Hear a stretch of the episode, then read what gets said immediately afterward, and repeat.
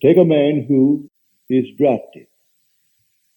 I was drafted in 1942 at the age of 38.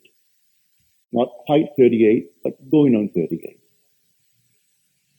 Like millions of us, I dare say they all felt as I did, but they didn't know this principle. I knew I didn't want any part of it. Nevertheless, I was drafted. I didn't resist it. They sent me off to Camp Polk, Louisiana. And after three months in boot training, I decided I would do something about it by applying this principle. I asked, first of all, for an honorable discharge because there was a regulation that came down from Washington. That if a man was over 38 before March the 1st of 1943, he was eligible. It didn't say it was automatic. If his commanding officer felt that he needed him in his company, that decision was final with the commanding officer. You could not appeal it to any higher position. You couldn't take it to the general. So whatever your commanding officer was, and he was a colonel, if he decided he needed you in his battalion, you remain. Well, I applied based upon the fact that I was eligible, or I was 38 before March the 1st of 1943. And it came back to me disapproved and signed by my commanding officer. All right. That seems final.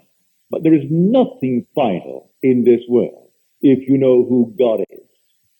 If you know that your own wonderful human imagination is God, you do not accept anything on the outside that is in conflict with your wonderful desire.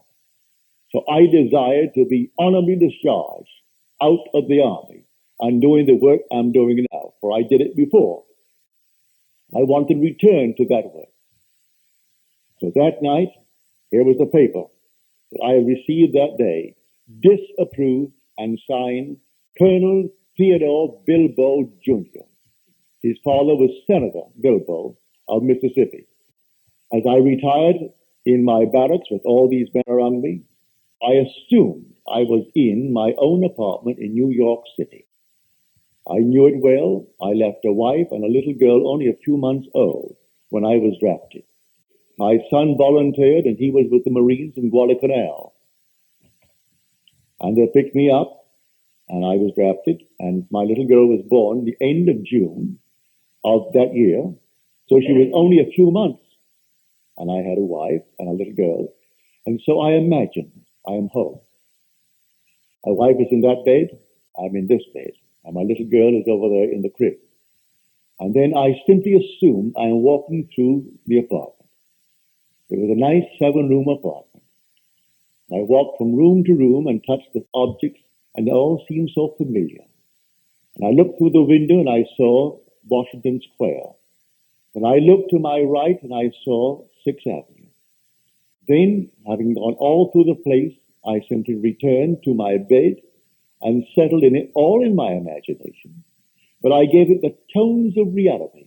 I gave it sensory vividness. I made it so real that it seemed to me I'm actually in my apartment in New York City. But I made quite sure I was not there on furlough. I was there because I was honorably discharged. No furlough, not going back.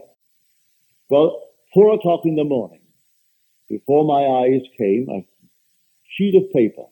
It looked like the sheet that I got from the colonel, where it was disapproved. And as I looked at it, a hand came out from here to the hand and held a pen. And it scratched out the word disapproved. And it wrote boldly in script, approved. And then the voice said to me, that which I have done, I have done. Do nothing.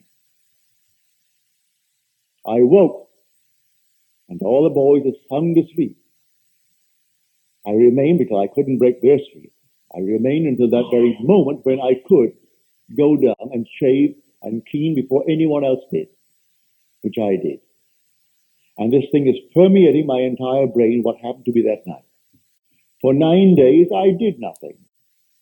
On the ninth day, the same colonel called me in. And after a long chat with me, he said, go back to your commanding officer, captain, and tell him to sign another application. And so I went back. I had done nothing in the interval. And he signed another application. I went back to the colonel. The colonel approved it. And that very day, I was on a train from Camp Polk, Louisiana to New York City, honorably discharged.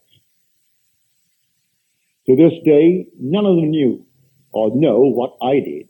I did it all in my imagination. I believed that what I did was fact.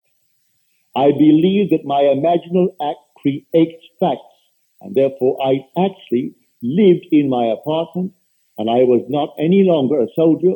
I was a civilian, but I was honorably discharged from the army, not dishonorably. And in nine days, it was fulfilled.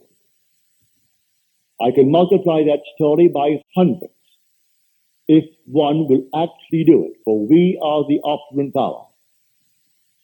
Instead of doing strange things and getting in wrong with the government and fighting for your objectives, you don't fight at all. The voice said to me, that which I have done, I have done. Do nothing. Well, where was that voice? Within me. That very voice that I heard coming from without was whispering from within me.